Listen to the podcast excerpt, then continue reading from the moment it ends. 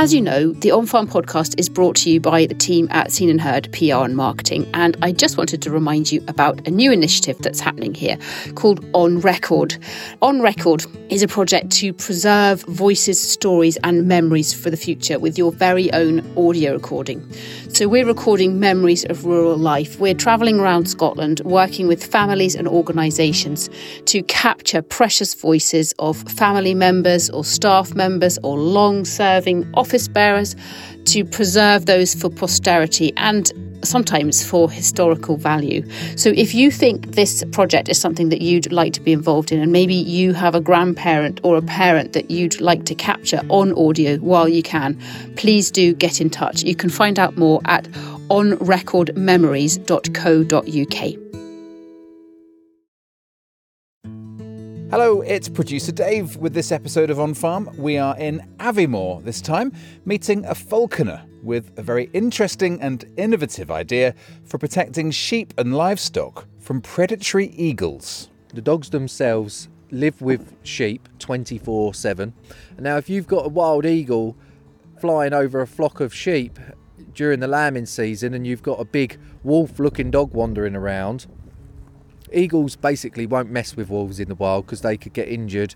It's just one thing that they're going to give up the kill to and go elsewhere. And as we'll hear in this chat, there is an offer for farmers worried about eagle predation to come forward and say they're interested in trialling these guardian dogs on their farms. Keep listening to find out more about that.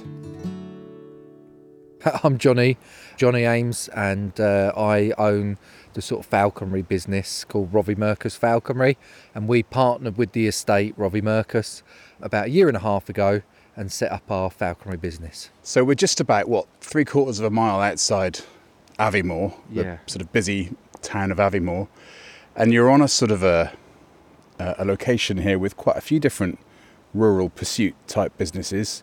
You're here, and you can go fishing. What are all the various things that you can do here? I believe that they do just probably everything you could imagine. So there's That's fishing. a rope course, I think. Exactly, fishing, falconry, that's like tree zone where people go and do the tree stuff, quad biking, horseback riding, archery, axe throwing, everything. Water sports, everything you could imagine. Absolutely brilliant.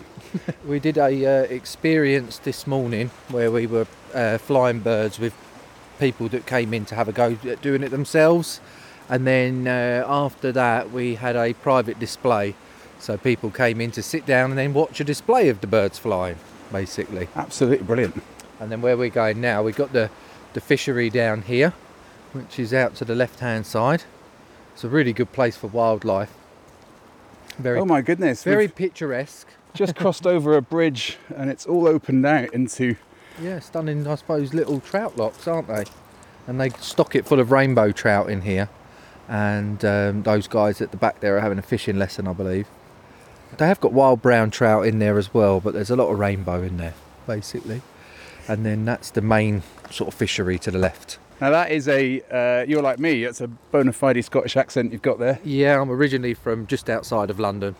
So we moved up here a year and a half ago, me and my wife and two kids. And like I said, partnered with the estate and haven't looked back. So where we're going now, we like I said, we've got the lovely sort of picturesque fishery to the left, and then we are now going up through the old fish farm to where we are now converting it into a bird of prey centre and back into a public area. So Jonny, you've been here a year, you say, with your family, or just Uh, over a year year, and a said? half, Year and a yeah. half.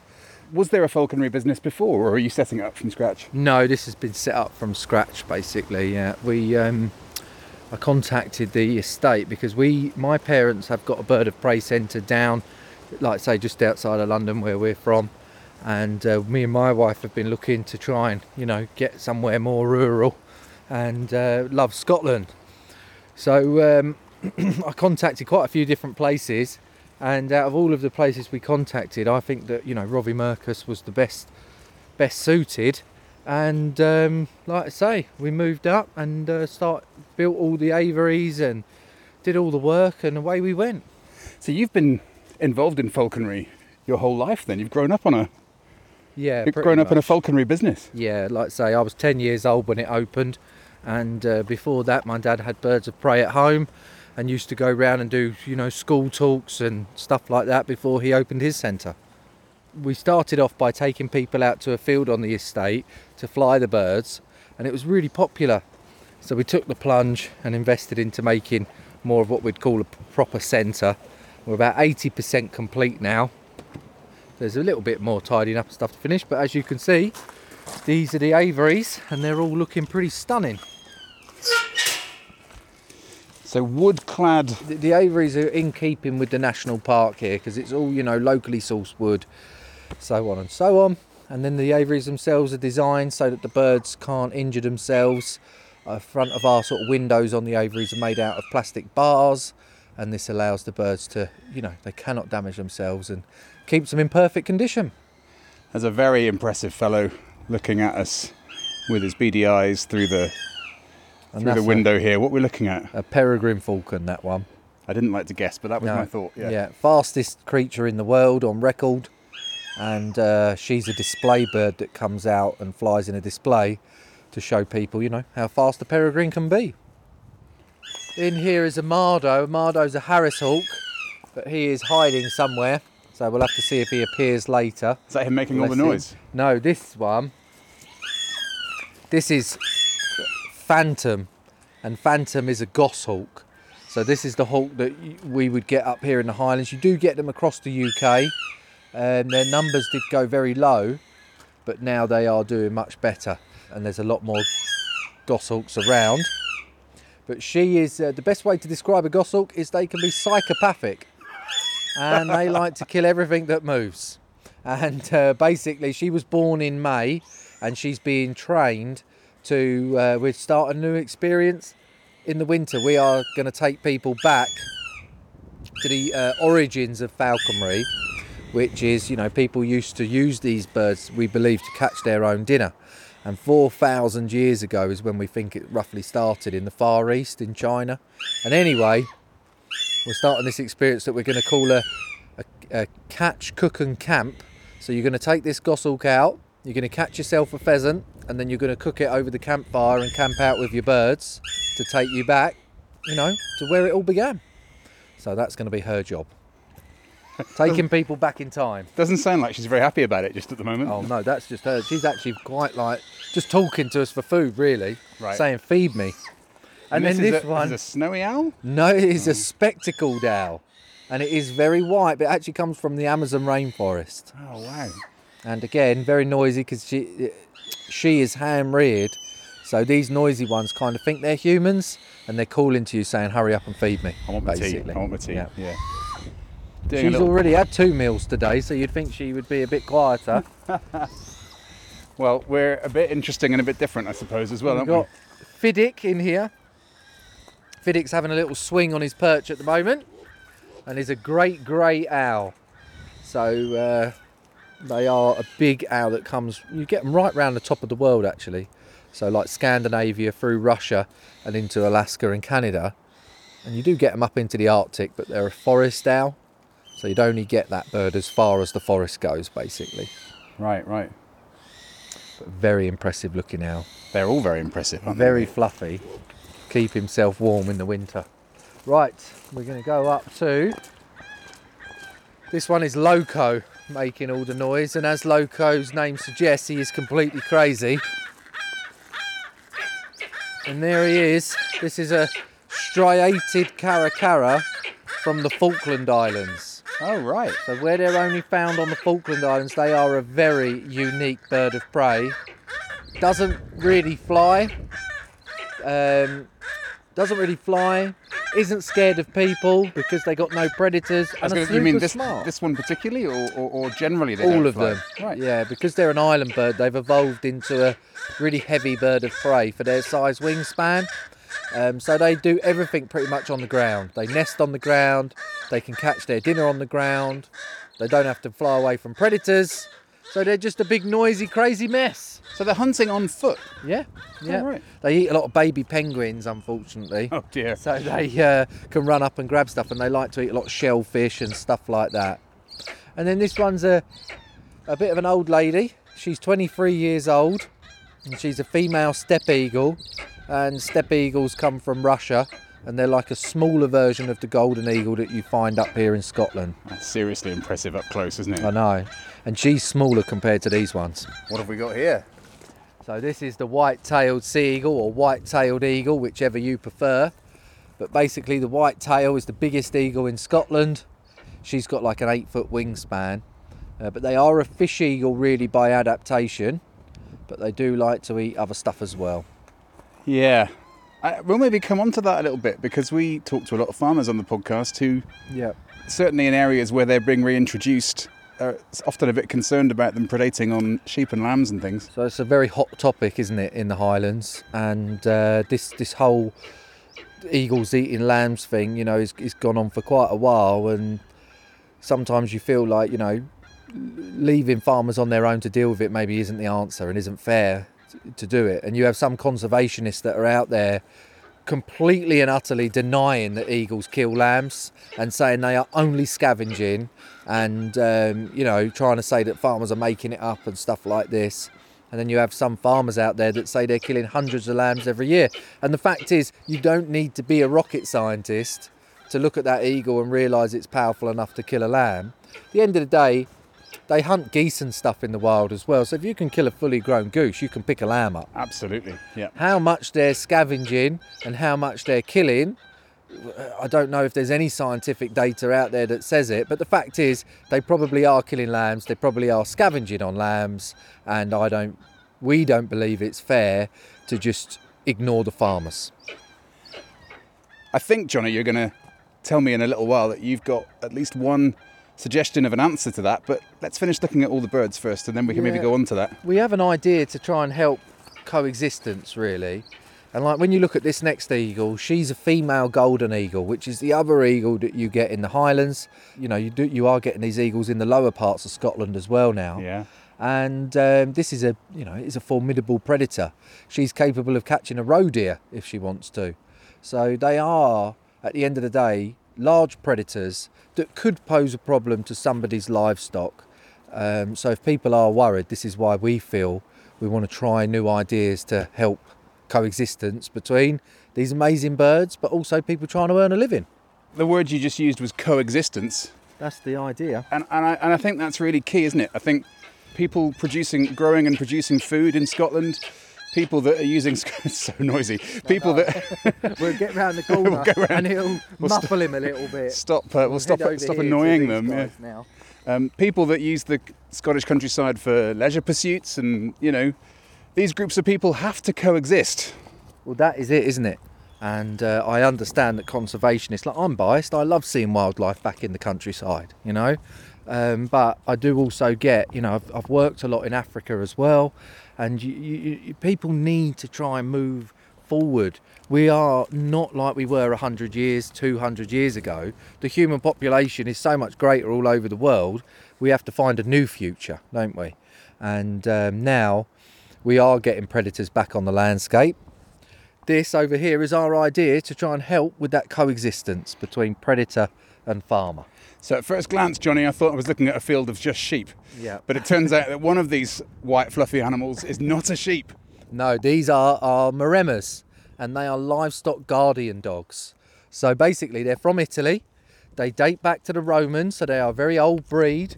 And this old breed of dog, for thousands of years now, has wandered around protecting sheep and goats from wolves. And that is their main role where they come from. This one, is, we got two Maremmas here. So we've got a nine month old boy called Luigi, who's very big at nine months old. And then you've got uh, Peaches, who is 12 months old now. And then you've got five random old sheep that they're living with, which is part of their training. So tell me how that's working then. So, so the idea of these dogs is that they safeguard and protect flocks of sheep from predating birds of prey. And my guess is that right now they're in here learning how to do that. Yeah, so at the moment we're at the very, very beginning stage of the project. We announced it obviously earlier, you know, a bit earlier on, and we're just hopefully going to set this up as a sort of non-profit so that we can try and get the government and people like that to actually pay for farmers to have these dogs, if that makes sense.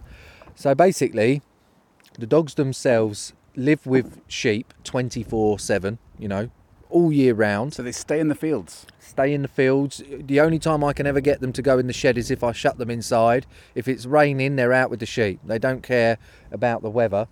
And then um, the whole idea behind this is is that like Luigi there is a big dog. He to an eagle will look like a wolf. And now if you've got a wild eagle flying over a flock of sheep during the lambing season and you've got a big wolf looking dog wandering around, the hope is eagles basically won't mess with wolves in the wild because they could get injured. It's just one thing that they're going to give up the kill to and go elsewhere. So if you've got an eagle flying above a big flock of sheep lambing, and then you've got two of these big dogs wandering around, which, as you can see, are 100% great with sheep. The eagle should just think no, thank you, and go elsewhere to look for food because they are just the top predator and they're going to go somewhere else. The other thing is if they can bark when the eagle's in the sky, it'll make them look even, you know, scarier to the eagle and uh, we were really happy that there's a shepherdess recently sent us a video. Uh, she lives in the in the Alps in Switzerland. She has five Maremmas living with her sheep, and when they were out in the mountains, they had a huge vulture above the sheep, and the dogs were instinctively barking at it. And she sent us a video of these dogs trying to drive this vulture away because they saw it as threatening towards the sheep, basically. So this method is already being practiced effectively elsewhere around the world? Not specifically for birds of prey, but for most predators, yes. Like like I said, in Africa, there's a charity called the Cheetah Conservation Fund that we stole the idea from because they uh, one side of their cheetah centre is dedicated to breeding a, br- a bigger breed of dog than these but they go these livestock guardian dogs go to farmers they stop the cheetahs killing livestock and then it stops farmers shooting the cheetahs so it's their sort of coexistence method that we've stolen, if that makes sense. Okay, so it's a trial, a pilot at the moment. It's a complete pilot. Like I say, we have we're still going through all the paperwork to set it up as the non-profit, and then the idea is is that we'll probably get them to do a lambing season here on this estate, and then we want them to head off to the west coast, you know, where a farmer's having problems with eagles, and then try and get some funding, you know, for an independent study to say whether it's made any difference to eagles going near lambs or not, basically. It's interesting. What response have you had so far from maybe the National Farmers Union of Scotland or other farmers groups? So far, we've had um, mostly positive feedback from people saying that you know if, if it proves if it proves that it works, then it would be a good asset, you know, to farmers in Scotland. The only negative feedback we've had is from some uh, other falconers and conservationists that say that we've promoted the fact that eagles do kill lambs and we shouldn't be emitting it, which I again think is just the wrong attitude. Yeah, so turning a blind eye doesn't help anybody, I suppose. Trying to deny the facts, and they try and say there is no evidence that they kill sheep. But you know, I just think that you basically what they're saying is is that farmers are lying, and uh, I believe that that's not the right attitude to have, like I say. And when we moved to Scotland, and you know, we found out more about the project uh, problems that eagles have been causing, we looked into livestock guardian dogs, and uh, we couldn't find that anybody had tried them yet up here. So that's why we decided, as falconers, people that understand eagle behaviour and have a lot of uh, we do, we train a lot of dogs to work with the birds, you know, for the sort of falconry hunting side of it, um, that we would give the dogs a go, especially after seeing how well they've worked in other countries. It's interesting you say that as falconers because you're quite well placed, Jonny, to understand the interaction between the dogs and the livestock and the eagles because of what you do here. Well, exactly. And like I said, you uh, understand an eagle behaviour is key, and the fact that we know that they don't like top predators like wolves and bears. If you've got a big dog like Luigi wandering around, then hopefully, like I say, that, that will be probably enough on its own.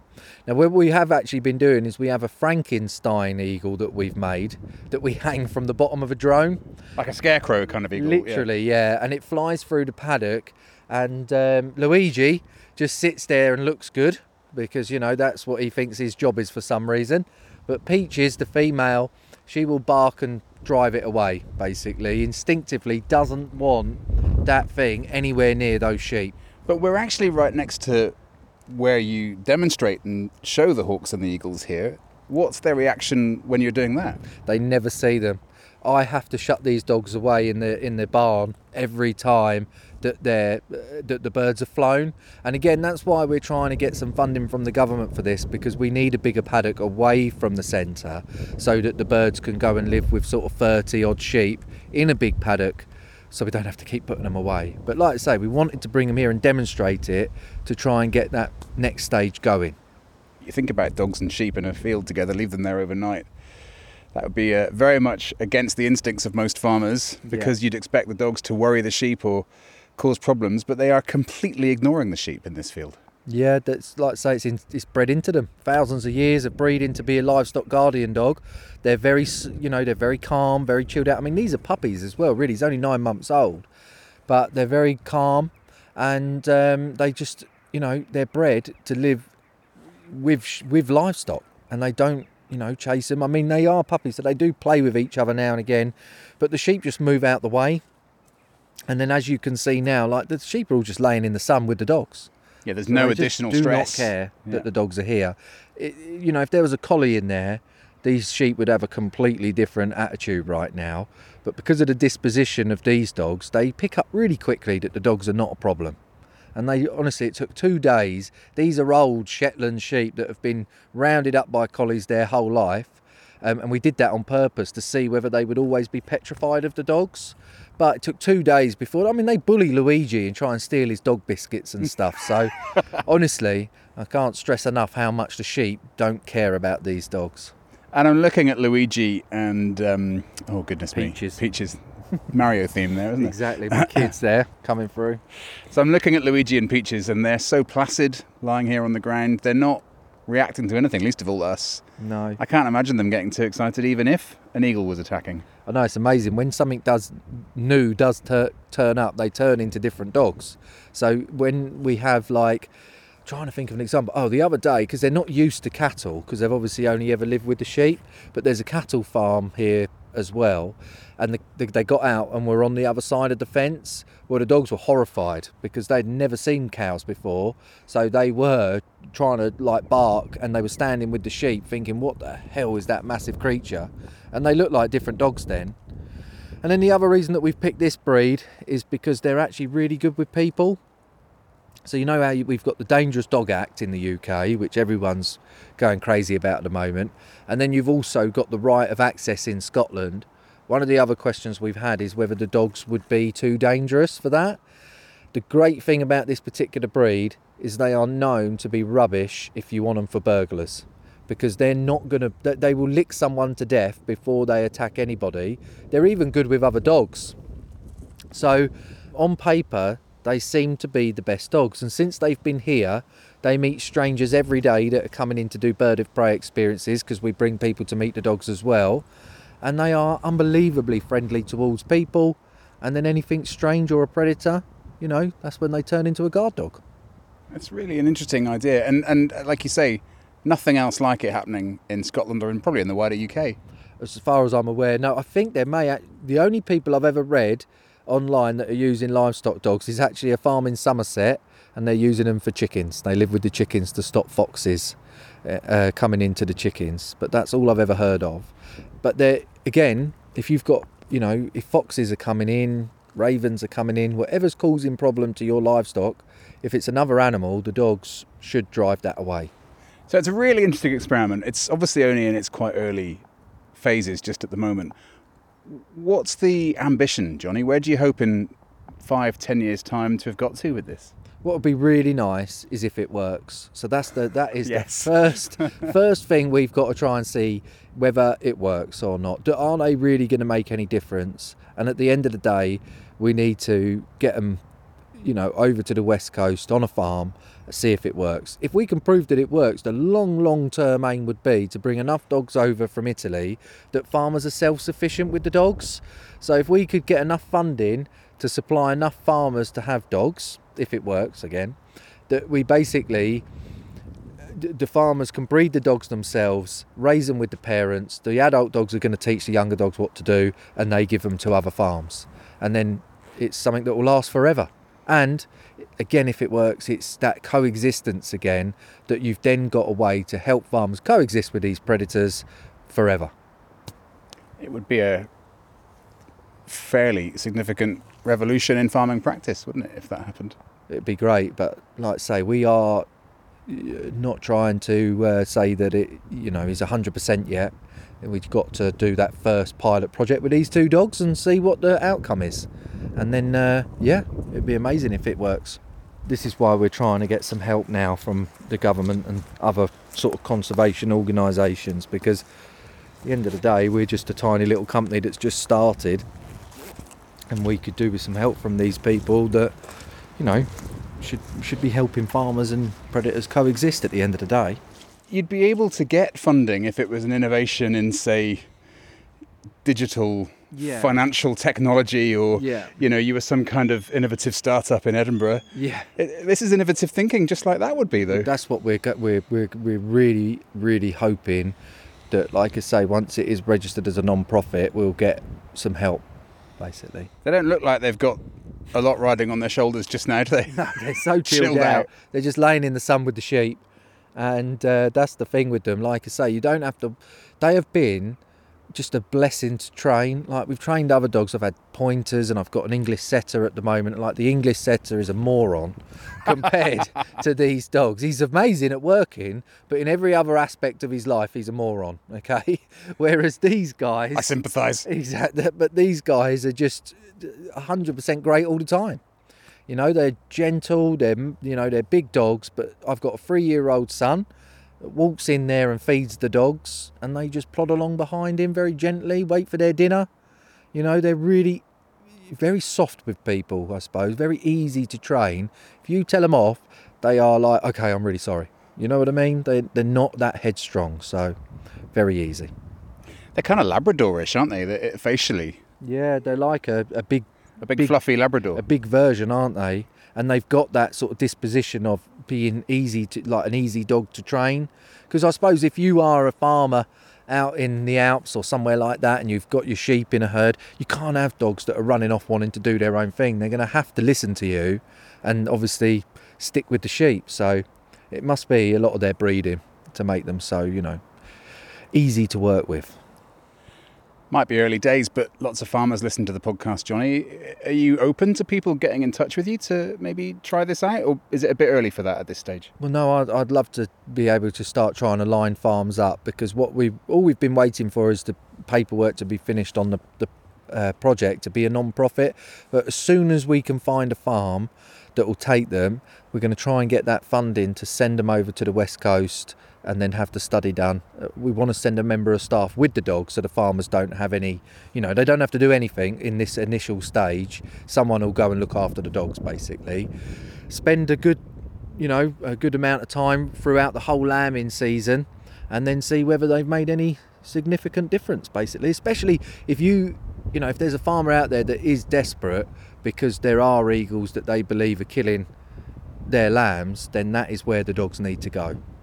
It's been really interesting meeting you, Jonny. Thank you very much. We'll have to keep in touch because it is going to progress, isn't it, in years to come? So we'll no doubt be back to talk to you again. Yeah, definitely. Like I said, it'd be nice for you guys to come back once it's, uh, or even when the dogs are at a farm, coming and visiting the dogs on the farm and seeing how they go, how they're doing. Thanks, Jonny. Thank you very much. No problem. And Luigi, you've just been asleep the whole time. yeah. You're meant to be up. What are you doing? You having a little doze? He is honestly so dozy. He's just, he's just lo- like just honestly such a lovely dog. I just think if I was, if I owned a farm, I'd love to just, you know, imagine going out and having these big old dogs coming over and having a cuddle in the morning. And I think I'd feel They're bad about great. leaving them in the field, though. I do sometimes feel a bit guilty about leaving them out. But honestly, you try and put them in the shed and they won't go in there unless you shut them inside. They like being outdoors. You know, they're bred for the Alps and those sort of mountains. They can, that's what they do. They just follow sheep around and cope with all weathers and keep wolves away normally.